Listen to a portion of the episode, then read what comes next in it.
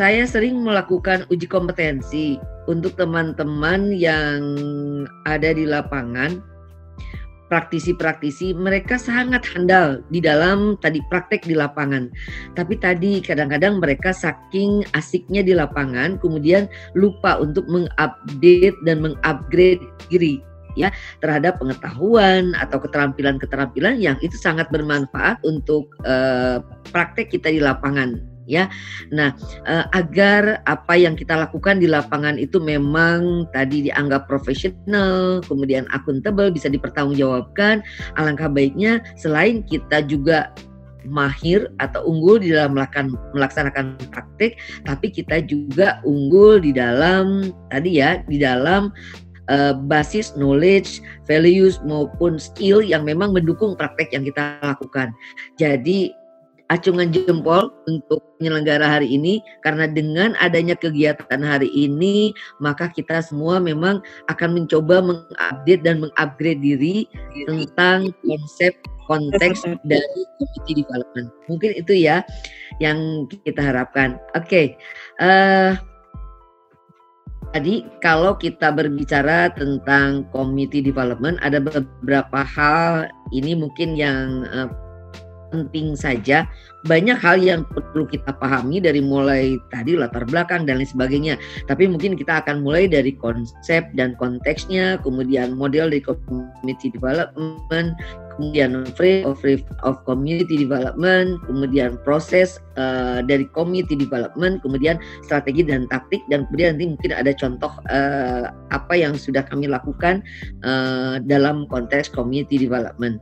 Ya, nah apabila kita berbicara tentang pengembangan masyarakat, maka kita harus paham dulu tentang apa itu, masyarakat ya. Nah, ada banyak banyak ahli yang berbicara tentang apa itu masyarakat, tapi saya hanya mencoba uh, ini dari konteks pekerjaan sosial dan disebutkan bahwa masyarakat adalah kumpulan orang-orang yang punya hubungan atau relasi yang sistematis, interaktif dan independen kemudian mereka juga memiliki hubungan yang didasarkan pada kesamaan latar belakang, sejarah dan lain sebagainya. Ya, Nah, kemudian ada juga belah konten yang dia mengatakan bahwa e, masyarakat adalah sekelompok orang yang secara sosial saling tergantung, kemudian tadi ya e, mereka saling e, ikut serta di dalam kegiatan diskusi dan pembuatan keputusan dan saling bertukar pikiran untuk mencapai suatu tujuan tertentu. Ya. Kemudian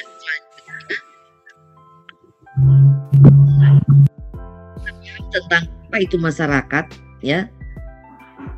Karena kita ingin melakukan perubahan di dalam masyarakat maka tadi kalau dalam perspektif pekerjaan sosial karena tugas kita adalah meningkatkan keberfungsian sosial dari masyarakat, maka kalau kita ingin meningkatkan keberfungsian masyarakat, maka kita harus paham tentang fungsi masyarakat itu apa. Banyak konsep juga tentang fungsi masyarakat, tapi saya mencoba mengambil satu saja tentang uh, dari Ronald Warren yang dia mengatakan bahwa tadi ada beberapa fungsi masyarakat. Pertama adalah fungsi produksi, distribusi, konsumsi, bahwa masyarakat itu harus menyediakan segala sesuatu yang dibutuhkan oleh anggota atau warga masyarakat.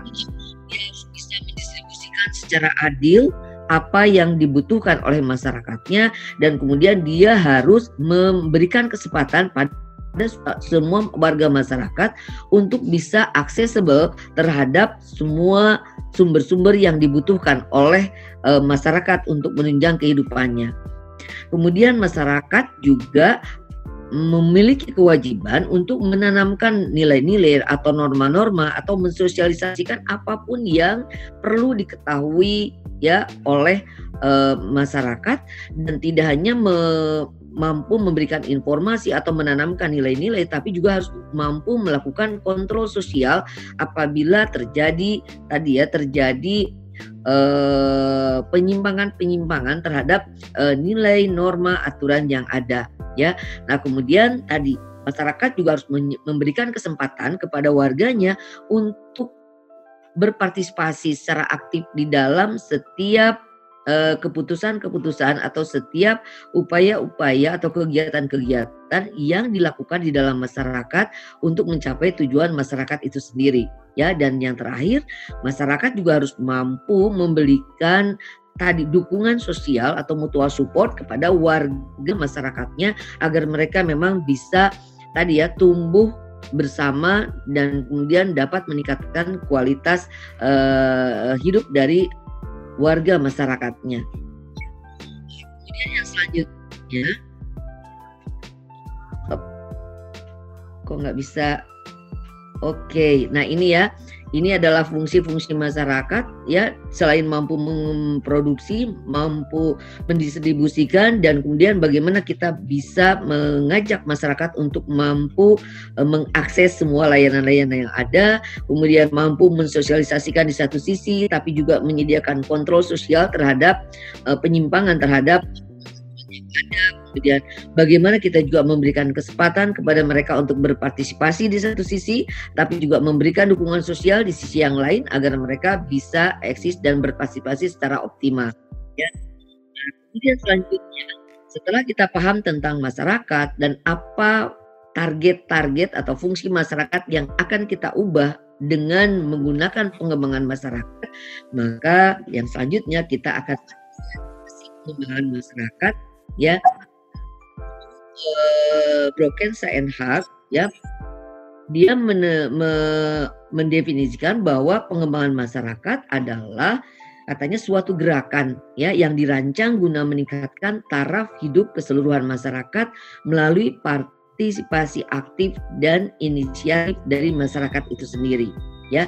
Jadi perlu kita digaris bawahi bahwa perbedaan pengembangan masyarakat dengan pembangunan masyarakat yang lain adalah bahwa pengembangan masyarakat itu diupayakan seoptimal mungkin melibatkan partisipasi aktif dari masyarakat dan juga didasarkan pada inisiatif dari masyarakat itu sendiri ya.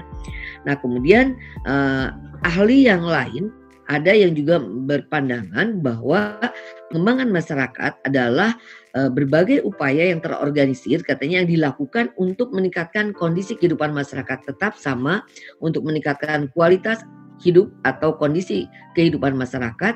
Tapi tadi kalau tadi didasarkan pada inisiatif dan uh, partisipasi dari masyarakat kalau Dunham dia mengatakan uh, bisa tidak harus tidak harus mesti ya e, dari partisipasi aktif dari masyarakat tapi didasarkan pada usaha yang kooperatif dan mengembangkan kepandirian dari masyarakat. Jadi boleh ada uh, kemitraan atau uh, usaha yang kooperatif manakala tadi partisipasi masyarakat atau inisiatif masyarakat itu belum muncul ya. Nah, sehingga kalau kondisinya seperti itu maka tadi untuk mengembangkan partisipasi dan inisiatif masyarakat itu perlu bantuan teknis dari pihak-pihak luar atau dari outsider ya. Nah, dari dua eh, tadi ya dari dua definisi tadi maka kemudian muncul ada dua pendekatan di dalam melakukan pengembangan masyarakat ya. Batten mengatakan ada yang disebut dengan directive pendekatan directive directive approach. Ada juga yang mengat, uh, yang kedua adalah non directive approach ya.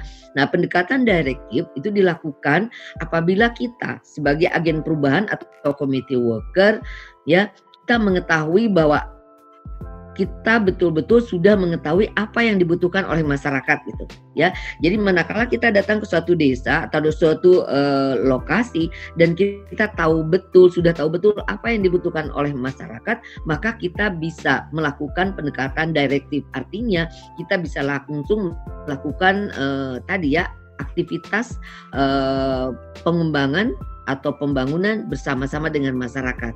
Namun demikian, apabila kondisinya tidak seperti itu ya bahwa uh, kondisinya bahwa yang lebih tentang kondisi atau kebutuhan masyarakat itu adalah masyarakat sendiri dan kita sebagai orang luar sebagai komite kita datang ke situ kita belum tahu apa-apa dan mereka lebih tahu maka pendekatan yang dilakukan sebaiknya adalah non direct jadi eh, pendekatan apa yang kita lakukan di dalam membangun masyarakat tergantung dari kondisi dari masyarakatnya.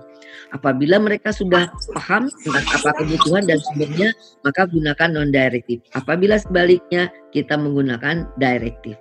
Ya, nah, kemudian untuk selanjutnya, nah eh, sering kita melihat bahwa pengembangan masyarakat itu tidak hanya dimaknai sebagai suatu uh, definisi yang sempit ya bagaimana kita mengembangkan masyarakat dalam suatu lokaliti tertentu ya.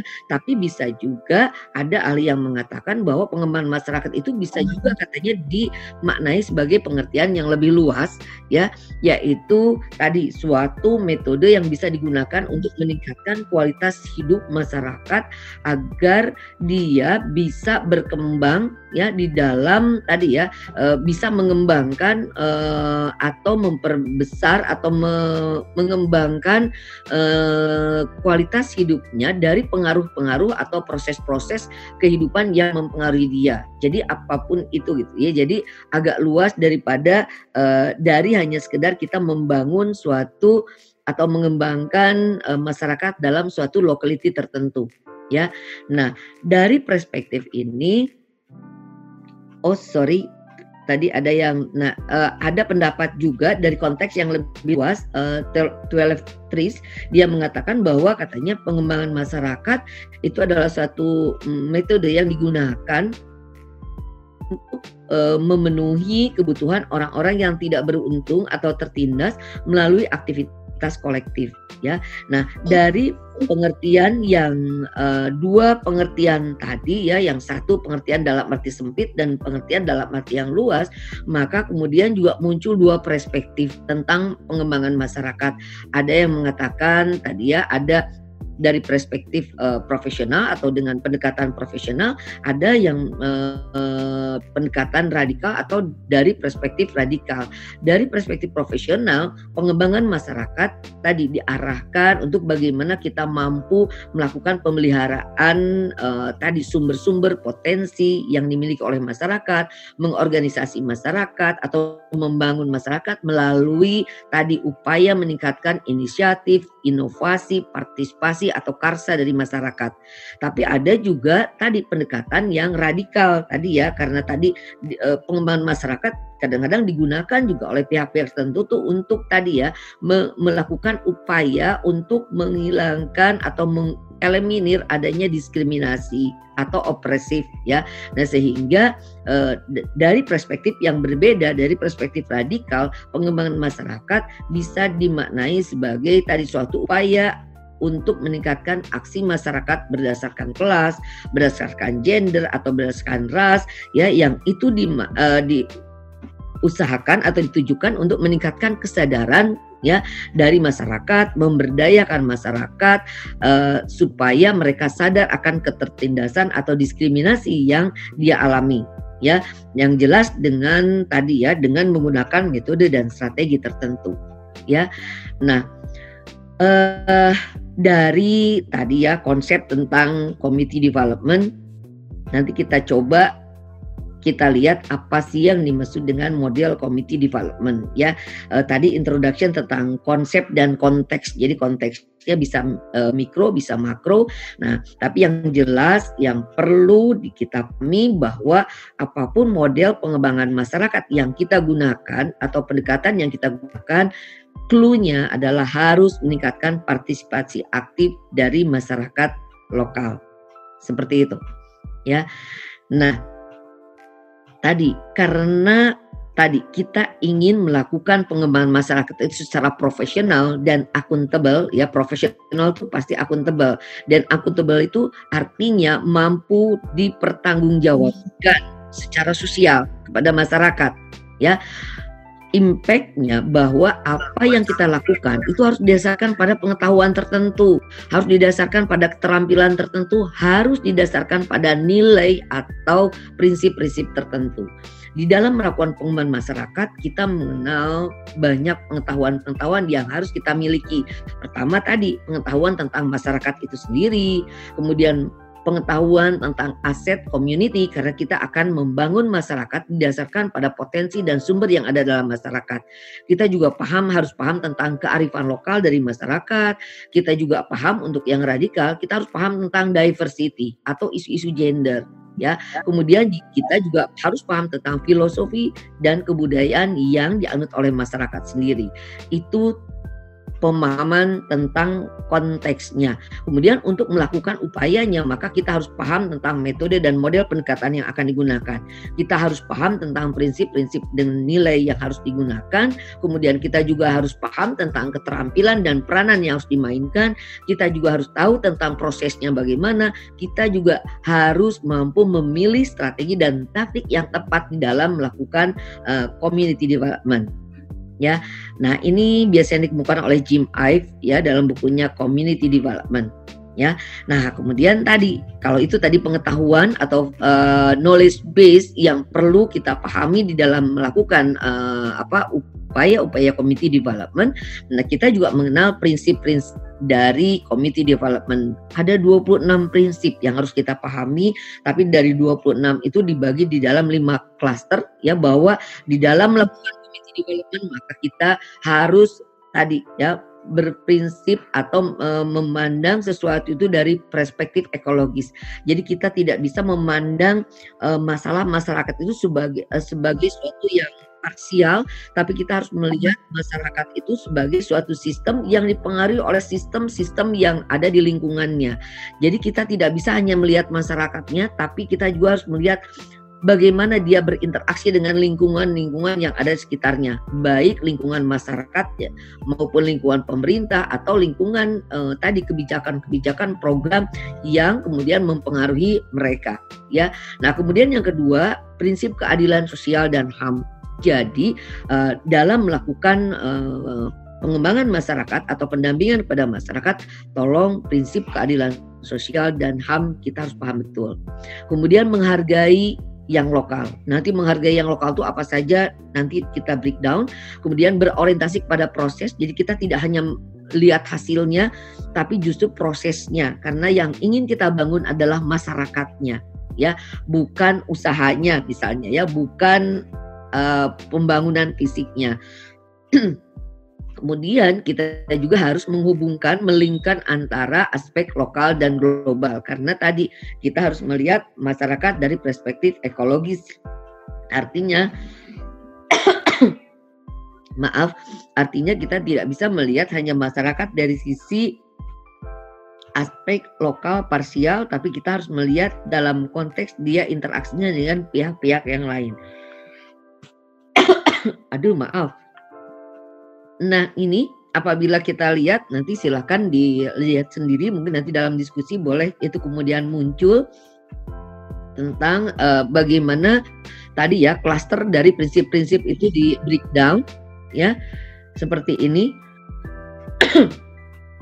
nah seperti ini ya. Nah, nanti silahkan jadi menghargai yang lokal itu mulai menghargai pengetahuan lokal, budaya lokal, sumber daya lokal, keterampilan lokal, ya. Jadi apa pun yang kita lakukan, usahakan apa pun yang kita lakukan, kita melihat apa dulu yang ada di masyarakat. Ya demikian pula proses lokal. Kita nggak bisa langsung kita oh kita kita gunakan proses kita. Kita gunakan misalnya keterampilan yang kita enggak usahakan se, eh, seoptimal mungkin memanfaatkan apa yang ada dalam diri mereka. Alasannya nanti kita diskusikan ya ini menghubungkan yang global dan lokal ya. nah, kemudian keterampilan ya. Skill base yang perlu dimiliki oleh seorang committee development worker ini ya dari mulai tadi eh, komunikasi personal, memotivasi, bagaimana me, me, berkelompok ya mengajak mereka berkelompok karena community development worker itu lebih bagaimana kita melakukan upaya perubahan melalui aktivitas kolektif. Sehingga bagaimana e, melakukan community meeting, bagaimana melakukan edukasi kepada masyarakat atau campaign, melakukan pre, e, pre, e, presentasi di depan masyarakat ya. Itu perlu kita pahami. Selain tadi ya e, negosiasi untuk yang radikal committee work kemudian memfasilitasi kelompok, bekerja dengan media. Saya suka tadi ada apa uh, apa olah karsa itu merupakan startup ya. Saya yakin di situ kemudian tadi social promotion tentang community development akan jadi lebih baik ya advokasi representasi itu juga perlu dilakukan manajemen waktu pemasaran promosi evaluasi riset dan penelitian itu juga merupakan keterampilan yang perlu dimiliki ya. Nah, selain itu tadi peran city worker ya. Dari peran dari apa yang harus dilakukan tadi, maka kita memiliki peran minimal banyak peran yang harus dilakukan tapi minimal kita clustering menjadi empat ya yaitu facilitative rules, kemudian educational rules, representational rules, kemudian technical rules. Ya, jadi uh, ada beberapa uh, apa beberapa uh, peran yang harus dimainkan di mana masing-masing peran itu menuntut kita keterampilan-keterampilan tertentu. Ya, monggo silahkan nanti mungkin ini bisa kita ini sambil sambil kita apa sambil kita diskusi nanti ya Nah, kemudian prosesnya, bagaimana prosesnya? Ya. Nah, prosesnya tadi proses pengembangan masyarakat itu erat dengan proses pemberdayaan. Maka yang saya gunakan ini adalah proses pemberdayaan yang ini ada di dalam di bawah dalam bukunya uh, apa empowerment dan mapping di dalam social work macro practice dia mengatakan bahwa tadi proses uh, di dalam committee work atau committee development itu ada tiga proses dialogue, discovery dan development. Dialogue itu bagaimana kita membangun relasi, kepercayaan, penerimaan dan kerja kerjasama dengan uh, masyarakat ya kemudian discovery discovery itu lebih kepada tadi bagaimana kita mampu menggali potensi sumber ya yang ada di masyarakat tadi ya budayanya, kearifan lokalnya dan lain sebagainya atau komite asetnya. Ini di sini lebih discovery itu sama dengan assessment ya, bagaimana kita melakukan assessment dan melakukan plan of intervention. Kemudian di dalam development itu lebih kepada implementing of intervention. Jadi bagaimana kita melakukan intervensi dan melakukan monitoring dan evaluasi ini ada di dalam uh, development. Ya, ini adalah prosesnya ya. Nah, kemudian strategi dan taktiknya ya karena ini diminta oleh uh, penyelenggara. Jadi ada beberapa strategi dan taktik yang bisa kita lakukan. Ada collaboration, ada campaigns, ada kontes. Collaboration kita gunakan apabila tadi sistem sasaran atau yang kita dampingi dia setuju dengan upaya-upaya perubahan yang kita uh, rencanakan bersama. Maka yang kita lakukan adalah collaboration ya. Nah, campaigns itu digunakan manakala tadi tidak semua pihak setuju dengan apa yang kita uh, ajukan atau yang kita uh, uh, apa rencanakan bersama gitu ya. Jadi ada pihak-pihak yang setuju, ada pihak yang tidak setuju dengan upaya perubahan di masyarakat yang akan kita lakukan. Kalau kontes itu sebagian besar dari masyarakat atau sistem sasaran menolak upaya perubahan yang akan kita lakukan ya maka yang digunakan adalah kontes. Taktiknya beda-beda. Kalau untuk collaboration, kalau mereka sudah setuju dengan apa yang kita lakukan, maka ada dua hal yang bisa kita lakukan. Taktiknya bisa implementation, bisa capacity building ya implementation itu dilakukan apabila masyarakat tidak hanya mau melakukan upaya perubahan tapi dia juga sudah mampu. Dia mampu dia punya keterampilan pengetahuan lokal keterampilan lokal ya. Kemudian dia juga sudah tahu ada nilai-nilai lokal yang bisa dia lakukan. Pokoknya dia sudah ready siap untuk melakukan upaya perubahan. Maka yang kita lakukan yuk kita melakukan implementasi. Tapi apabila mereka hanya baru mau tapi mereka tidak mampu dan mereka masih bingung harus bagaimana cara melakukan upaya perubahan di masyarakat, maka yang kita lakukan adalah capacity building. Capacity building bisa dilakukan dengan dua teknik, ada participation, ada empowerment. Ya, participation itu melibatkan mereka di dalam aktivitas kita kalau empowerment mungkin kita memberikan latihan, keterampilan, ya kita memberikan informasi-informasi, eh, edukasi-edukasi supaya mereka kemudian eh, kapasitasnya meningkat. Kalau participation kita tidak langsung memberikan, tapi ajak mereka. Jadi community involvement, ajak mereka di dalam aktivitas eh, kita magang atau apa pun supaya mereka kemudian melihat dan merasakan dan mereka kemudian bisa melakukan ya seperti itu. Nah kemudian yang kedua campaigns apabila di antara masyarakat ada menolak ya upaya perubahan yang kita lakukan, maka yang kita lakukan tadi dari hasil assessment biasanya kita lakukan apa yang dilakukan dulu assessment, apa yang menyebabkan mereka kemudian menolak ya. Tapi biasanya tadi mereka menolak biasanya ya pertama karena mereka nggak paham, maka lakukanlah edu, edukasi ya supaya mereka menjadi paham ya. Tapi ada yang mereka sudah paham tapi dia kemudian nggak sadar. Maka yang kita lakukan adalah kooptasi. Masuklah kita ke dunia mereka supaya kita paham apa yang mereka inginkan ya. Atau kita melakukan lobbying dengan mereka supaya mereka kemudian jadi mau sadar dan ikut di dalam aktivitas yang akan kita lakukan. Kemudian eh, yang selanjutnya bisa kita menggunakan mass media appeal ya. Tadi saya senang sekali ya olah karsa bisa mengembangkan media-media yang bisa membuat insight kepada masyarakat untuk berubah ya. Nah, kemudian ada yang kontes. Kontes ini digunakan tadi apabila masyarakat tadi menolak upaya perubahan yang akan kita lakukan. Kemudian apa yang kita lakukan? Kita bisa melakukan bargaining atau negosiasi. Kalau mereka tadi tidak mau juga melakukan bargaining atau negosiasi. Bisa juga masyarakat melakukan demo ya uh, last group action atau bisa juga mereka kemudian uh, apa memperkarakan uh, perdata untuk tadi ya masalah-masalah yang tadi dari pendekatan radikal ya. Nah seperti itu ya. Nah, itu taktik yang uh, taktik dan strategi yang perlu kita uh, gunakan dalam uh, upaya pengembangan masyarakat ya. Nah, ini uh, saya ingin mencoba ini kok contoh kegiatan pengembangannya kok hilang. Nah, ya. Saya ingin uh, memberikan salah satu contoh yang kami lakukan. Kami juga tergabung dalam Developing Indonesia. Mungkin teman-teman bisa tahu ya uh, sebagian uh, mahasiswa mahasiswa Poltek Kesos dan juga alumninya yang memang dia konsen di dalam pengembangan masyarakat. Mereka kemudian berkumpul bergabung dalam dalam apa dalam dalam suatu kelompok yang disebut dengan developing Indonesia. Mungkin sama dengan kita semua kita punya visi dari Indonesia dari developing Indonesia dari desa untuk Indonesia gitu ya. Jadi uh, sepertinya kita punya ini yang sama ya. Ini salah satu uh, kita punya warga binaan di beberapa tempat. Ada di Kelurahan Cihamplas Ciparai yang di situ kita mengembangkan desa wisata sampah ya di, uh, di apa bagaimana kita membuat sampah atau apa hmm, sampah itu kita recycle menjadi sesuatu yang bermanfaat bagi masyarakat. Kemudian di Ciburial ya, kemudian kita juga punya uh, apa punya warga binaan di Bumi di Gede Pangrango ya yang kita mengembangkan tadi ya mengubah masyarakat dengan mengembangkan desa wisata tapi destarasi wisata ya mengintegrasikan antara uh, wisata uh, alam dengan wisata sosial ya. Dan tujuannya adalah tadi ya ini salah satu contoh ya. Salah satu contoh tujuannya adalah tadi memandirikan masyarakat dengan memanfaatkan potensi ya yang ada di masyarakat itu sendiri ya. Dengan mengintegrasikan tadi ya semua potensi dari hulu ke hilir ya. Apa yang kita lakukan ya.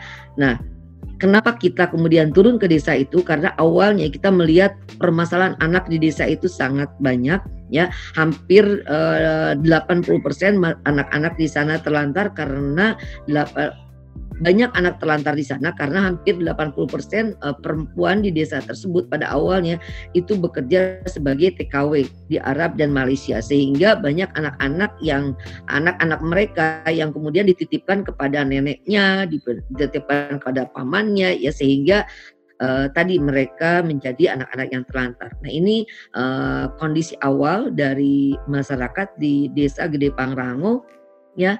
Nah kemudian tadi selain ada sisi masalah yang dialami oleh atau yang ada di dalam masyarakat de, desa Gede Pangrango itu eh, kami kemudian melakukan tadi identifikasi, melakukan penggalian, melakukan assessment ternyata ada juga potensi-potensi yang memang dimiliki oleh masyarakat sana. Ada human capital yang baik yang bisa dimanfaatkan oleh kita semua untuk tadi ya diajak bersama-sama untuk membangun desa tersebut. Jadi desa tersebut tadinya desa yang tadi nothing gitu ya, tidak dikenal, desanya merupakan desa pemekaran, anak telantarnya banyak, jalannya buntu ya sehingga memang tidak dikenal ya. Tapi kita coba kemudian kita assessment aset community yang mereka punya. Ternyata mereka punya human capital yang lumayan ya. Memiliki natural capital yang juga tidak kecil ya. Ada beberapa uh, tadi uh, ada beberapa uh, apa agro bisnis atau uh, agro yang bisa dikembangkan untuk mengembangkan atau meningkatkan kualitas hidup masyarakatnya ya. Kemudian mereka juga tadi ya masyarakatnya tadi punya kebiasaan tadi dengan dengan kayu-kayu dengan akar-akar yang ada di sekitar mereka. Mereka membuat tadi membuat handicraft ya kemudian tadi mereka juga punya wisata alam yang awalnya itu tidak dikembangkan dengan baik. Mereka ada tadi ada sungai Cinumpang dia punya curug yang bagus curug sawer namanya.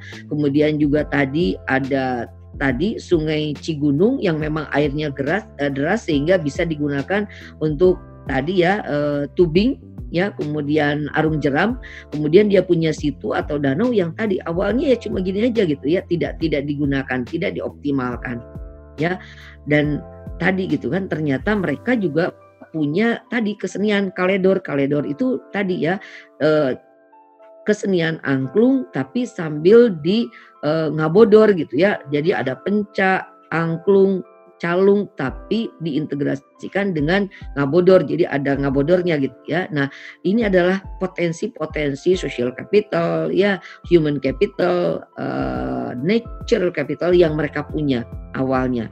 Tapi itu tidak dikembangkan. Dan mereka juga punya tadi modal sosial dalam bentuk uh, tadi kelembagaan sosial yang ini juga tidak berkembang awalnya. Jadi hanya ada pelangnya tapi berkembang uh, tidak optimal ya. Nah, dari assessment yang kami lakukan ternyata mereka punya tadi aset komunitas yang sangat banyak yang sangat baik yang apabila dioptimalkan kami yakin itu mampu mengatasi permasalahan yang dialami oleh masyarakat di sana yaitu tadi ya kualitas hidupnya kurang baik sehingga mendorong tadi perempuan-perempuan untuk uh, pergi keluar desa, keluar negara untuk menjadi TKW dan yang laki-lakinya keluar desa untuk menjadi tukang atau juga keluar negara menjadi TKI ya. Nah, dari situ kemudian kita mencoba tadi membuat desain awal untuk mengembangkan desa tersebut ya. Kita mencoba tadi dari kegiatan bagaimana kita ingin memanfaatkan aset itu ya. Nah, kita kemudian tadi membuat desain awal untuk mengembangkan masyarakat di sana ya. Karena memang pariwisata atau wisata alamnya yang bagus maka kita ingin menjadikan pariwisata itu menjadikan driving force untuk bisa meningkatkan kualitas hidup masyarakat. Jadi pariwisata ya tidak hanya pariwisata alamnya tapi kulinernya, kemudian kuali uh, apa tuh tadi ya tanaman-tanaman yang bisa diolah ya itu juga menjadi uh, basic untuk kami untuk mengembangkan bagaimana pariwisata itu bisa dijadikan driving force untuk meningkatkan kualitas hidup masyarakatnya. Karena tadi kalau kita mengembangkan pariwisata katanya tadi harus ada tiga hal yang perlu kita perhatikan. Selain ada something to see, ada something to bring, ada something to eat. Ya, jadi tadi handicraft itu menjadi something to bring, something to eat dari tadi ya olah pangan yang kita kembangkan dari eh, sumber-sumber uh, daya alam yang mereka punya, something to see-nya kita mengembangkan tadi ya kesenian dan juga uh, alam yang memang mereka punya yang itu untuk di, uh, dioptimalkan untuk dikembangkan ya.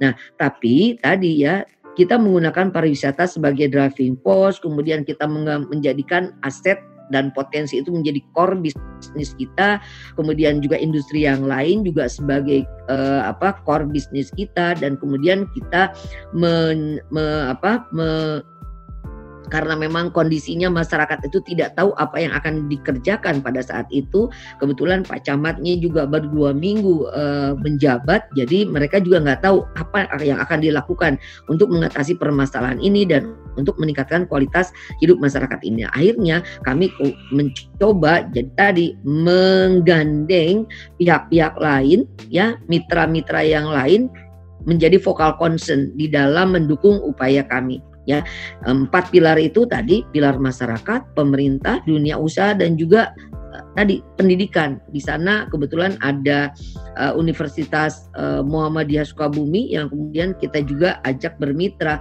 untuk mengembangkan desa ini ya. Nah, semuanya ini dilakukan dengan memanfaatkan aset komunitas yang ada. Tapi untuk aset itu karena selama ini hanya ada dan kemudian tidak dioptimalkan, maka kami kemudian membuat kegiatan yang disebut dengan tribina, bina sosial, bina ekonomi dan bina lingkungan. Ini adalah model awal yang kita buat Nah, dari hasil assessment ya, kemudian kegiatan yang kita lakukan ya, kegiatan bina ekonomi kita lakukan dengan mengembangkan semua potensi-potensi ekonomi yang bisa dikembangkan oleh kita ya. Dari potensi alam potensi tadi dari peternakan pertanian ya eh, dari handicraft ya apa pun yang ada di sana oleh kita kemudian uh, dikembangkan ya. Kita membentuk kelompok-kelompok kube dengan bantuan juga tadi kita mengajukan bantuan ke apa ke ke apa Kementerian Sosial sehingga kita mendapatkan kube ya. Kebetulan kita mendapatkan kube dari sana. Kemudian kita juga tadi mengembangkan tadi ya rumah-rumah yang tidak layak huni untuk warga miskin kita coba perbaiki melalui tadi kerjasama dengan Menpera dan juga RTLH dari Kementerian Sosial. Ya yang ini sebetulnya sedianya ini bisa tadi bisa nggak ya? Ini jadikan homestay homestay nantinya manakala kemudian pariwisata itu bisa dikembangkan ya. Nah kemudian bina sosialnya mereka juga tadi diberikan tadi uh, capacity building ya tidak hanya bagaimana mengembangkan organisasi atau mengembangkan tim-tim kerja untuk mengatasi permasalahan-permasalahan sosial yang ada di desanya tapi juga tadi kita juga mencoba memberikan tadi ya capacity building agar mereka paham tentang impact-impact yang mungkin muncul apabila kemudian desa wisata ini dikembangkan. Misalnya mereka paham tentang bagaimana bahaya nafsa ya bagaimana misalnya tadi uh, HIV AIDS ya atau apa pun yang tadi ya yang tadi kemungkinan-kemungkinan yang mungkin muncul pada pengembangan desa wisata ya. Karena di awal kita sempat manakala desa wisata itu kita guli nolak karena mereka menganggap wisata itu dekat dengan kemaksiatan katanya ya. Wisata itu dekat dengan uh, apa uh, uh, nafsa atau memabukkan gitu ya. Nah seperti itu. Nah sehingga kita memberikan capacity building kepada mereka menyadarkan mereka memberikan penguatan pada mereka.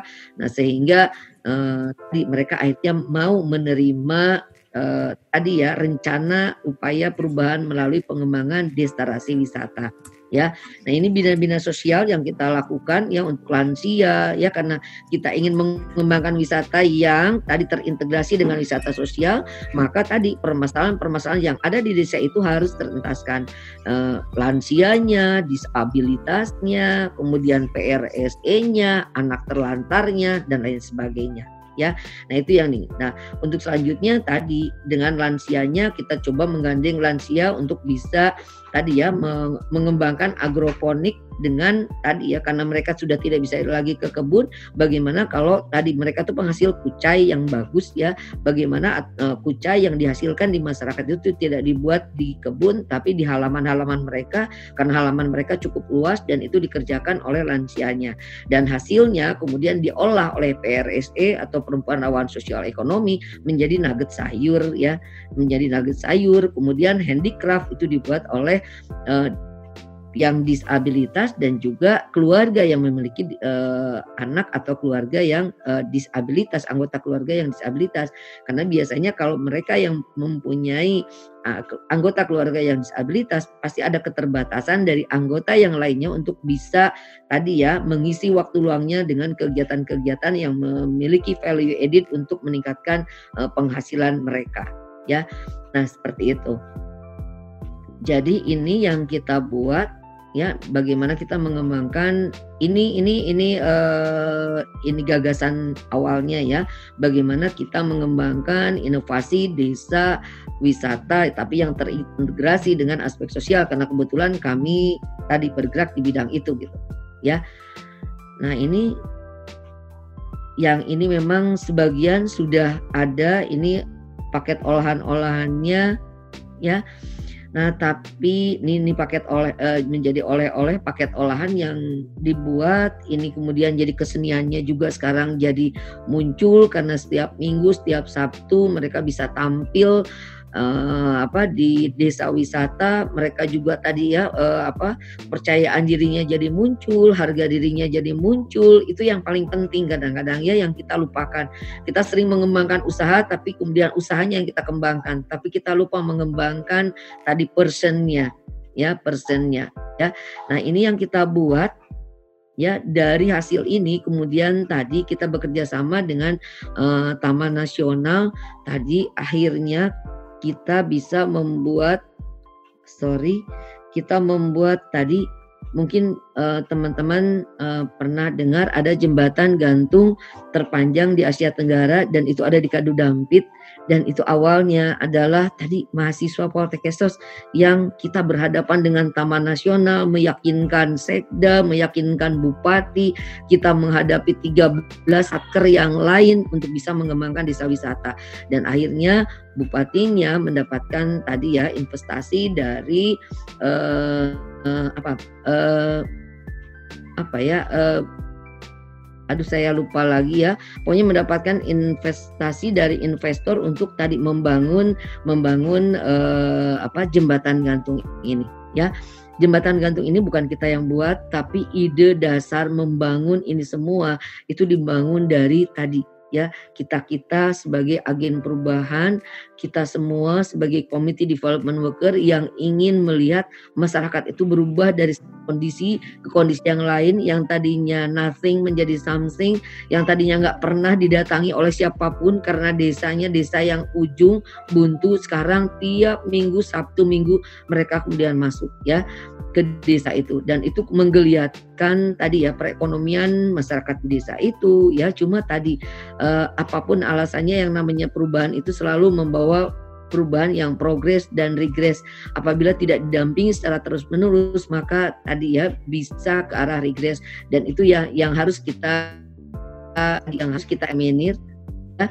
Nah ini yang kami lakukan ya bagaimana kita membuat tim-tim kerja untuk mengembangkan uh, desa wisata tersebut ya dengan juga mengembangkan tim-tim kerja untuk mengatasi permasalahan-permasalahan ya yang uh, ada di wilayah tersebut ya karena kita ingin sebetulnya pariwisata itu hanya sebagai driving force-nya saja untuk mengembangkan itu. Nah ini untuk sustainabilitas uh, apa uh, program destinasi wisatanya seperti ini ya ini yang kita lakukan ya untuk mereka untuk anak-anak yang terlantar kita tidak belum bisa menghentikan perempuan-perempuan untuk tidak pergi ke luar desa tapi minimal mereka bisa berinvestasi kita menganjurkan mereka uangnya dibuat untuk tadi ya rumah-rumah atau villa-villa yang menyediakan satu kamar saja untuk orang-orang yang memang beruang atau berduit untuk tadi menyewa rumahnya gitu ya.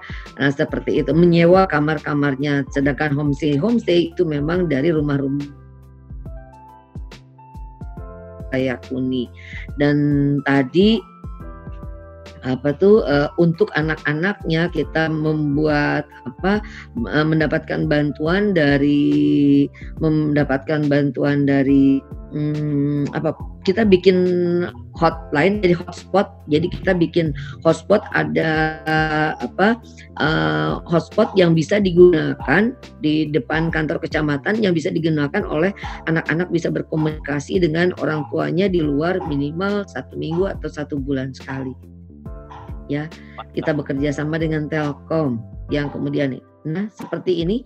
Ini hasilnya sebetulnya dari driving force yang kemudian dikembangkan oleh investor ya Kemudian kita tadi mengembangkan tadi kerajinan yang ini bisa dibuat oleh keluarga maupun yang uh, disabilitas, kemudian seni budaya ini oleh keluarga dan anak-anak miskin, kemudian tadi hasil pertanian ini bisa dikembangkan oleh masyarakat maupun oleh lansia merupakan me, melalui hidroponiknya dan kemudian hasilnya dibuat uh, apa nugget sayuran yang itu di, dibuat oleh uh, apa hmm, PRSE Perempuan Rawan Sosial Ekonomi mungkin itu yang bisa ini dan dari model awal ini kemudian kita mengembangkan satu model ya yang mungkin ini hanya mungkin hanya model yang bisa dikembangkan untuk sementara di uh, Gede Pangrango. Kita belum mencoba dikembangkan di wilayah yang melakukan penelitian, tapi dari apa yang kita lakukan sudah menghasilkan tiga penelitian yang itu sudah masuk dalam jurnal-jurnal internasional.